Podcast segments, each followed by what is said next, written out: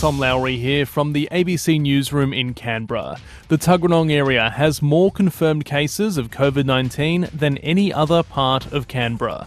Markus Mannheim reports. The number of people in the ACT known to be infected with the respiratory disease reached 100 yesterday. And according to new data released by the ACT government, the city's south is more affected than the north. 23 cases have been recorded in the Tuggeranong Valley, which has an older population than Canberra as a whole. But on a per capita basis, it's the inner south that has the highest rate of confirmed infections. The numbers lack statistical significance at this stage, though the government says monitoring where the cases are is part of tracking how it has spread.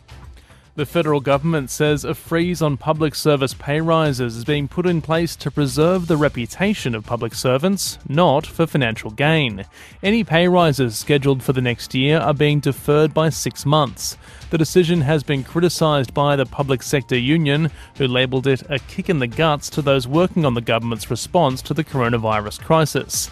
Assistant Minister to the Prime Minister and Cabinet, Ben Morton, says a pay rise wouldn't be appropriate at this time. We're not talking about pay rises not occurring across the APS. Um, we're talking about delaying them.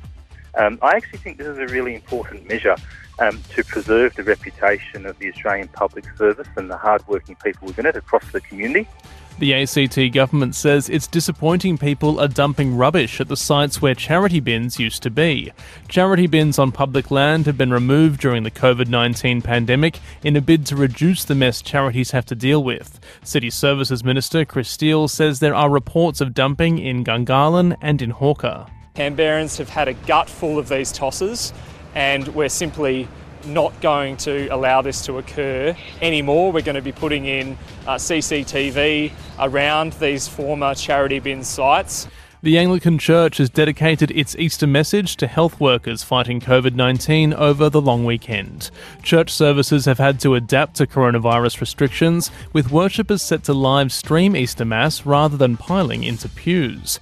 Bishop of the Anglican Diocese of Canberra and Goulburn, Mark Short, says he admires the sacrifices health professionals are making.